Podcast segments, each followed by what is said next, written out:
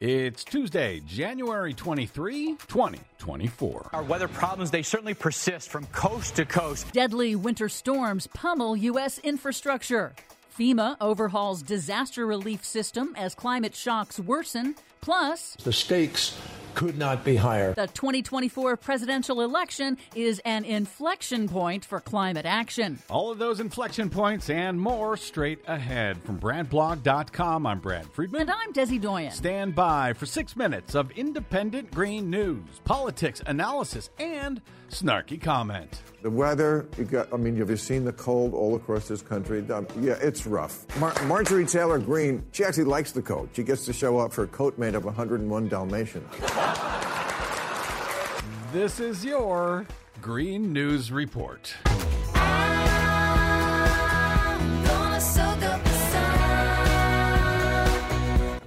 Okay, Desi Doyen, I am back after being cured a second time from the COVID that you gave me. Welcome back. Thank you. I heard while I was gone from a listener that you sounded much happier doing the Green News Report when I wasn't around. Well, don't believe them. I missed you. Uh huh. What do you have for us today, Des? Well, as we go to air, more than 95 people across the United States have died from weather related causes from ferocious winter storms over the past week, brought by another outbreak of frigid Arctic air spilling into the U.S., bringing sub freezing conditions as far south as Texas and Florida. The coast to coast storms knocked out electricity for millions and generated a deadly ice storm in Portland, Oregon. In Memphis, Tennessee, 400,000 people remain under boil water notices after the freeze broke water mains, underscoring how critical U.S. infrastructure is not ready for new climate extremes. The U.S. has now careened from a record record snow drought for the month of January to now having record snow cover. Climate scientists link these extreme swings to man made climate change, and forecasters now warn of potential flooding across the country as temperatures warm. And this is in a whole bunch of states, a whole bunch of places. It's like the entire country is dealing with this right now. Because it is. Uh huh. Meanwhile, the Biden administration is revamping its approach to disaster aid to mobilize relief more quickly. Weather disasters are increasing in frequency in every region of the United States. I wonder why. FEMA data shows that in 2022 alone, weather related disasters displaced more than 3 million American adults from their homes. 2023 shattered the record for the most weather disasters in a single year. So FEMA is overhauling the country's disaster assistance programs by cutting red tape to streamline access and increasing immediate cash aid for survivors for temporary housing and home repairs, among other provisions. Good. Not a moment too soon.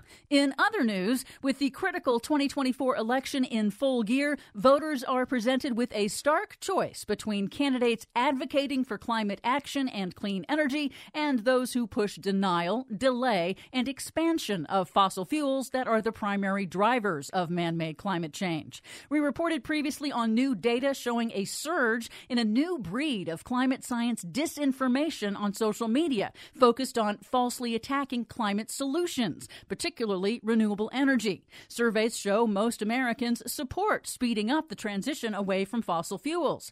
But powerful fossil fuel industry lobbyists at the American Petroleum Institute aim to change that with a multi million dollar election year ad blitz calling for expansion of U.S. fossil fuel production and exports, hoping to convince voters to ignore the climate crisis and solutions and instead prioritize the goals of the oil and gas industry. Yeah, well, good luck with that because once again, just to underscore, a majority, a large majority of Americans want to see climate action.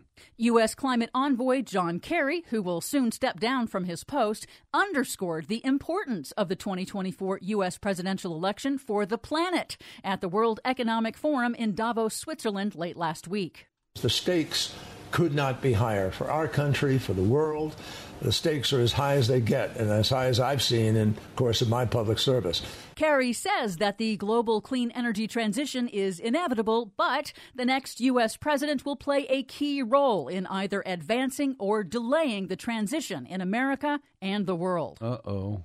And the only issue for all of us is is not whether or not we can get or will get to a low carbon, no carbon economy globally. We will.